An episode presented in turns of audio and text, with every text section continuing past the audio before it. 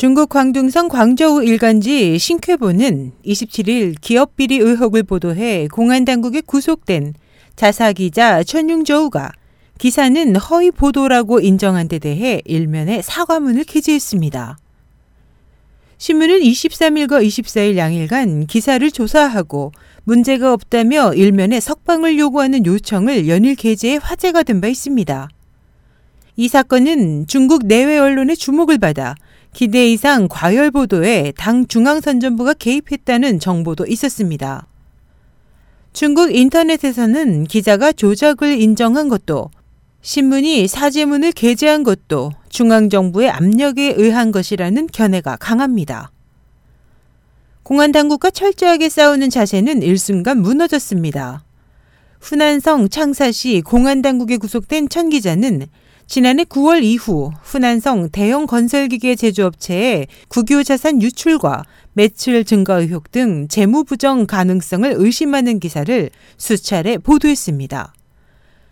중국 중앙TV CCTV는 26일 수갑이 채워진 뒤 머리를 빡빡 깎인 모습의 천 기자가 제3자로부터 제공받은 자료로 기사를 작성했고 그 대가로 50만 위안을 받았다고 혐의를 인정하는 영상을 내보냈습니다. 같은 날 신쾌보는 천 기사의 기사에 날조는 없다는 입장을 반복했지만 다음 날에는 사태가 급변했습니다. 그러나 CCTV의 보도에는 누가 자료를 제공하고 이익을 제공했는지에 대한 구체적인 설명은 없었습니다. 또 기사의 어느 부분이 조작에 해당하는지에 대해서도 신쾌보가 기사를 조사한 결과 지적한 한 곳의 부정확한 내용 이외에 새로운 지적은 없었습니다. 또한 구속 중인 용의자에게 어떻게 CCTV가 취재할 수 있었는가? CCTV가 언제 법원을 대신하게 됐는가?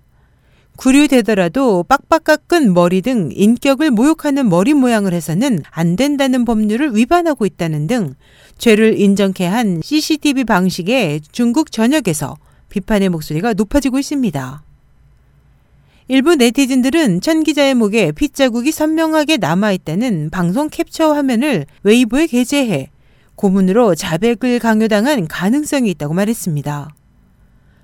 외부 활동가 왕스샹 씨는 그 환경에서 죄를 인정하지 않는 것은 이상하다라고 천 기자의 발언이 본의가 아니라는 견해를 보였습니다.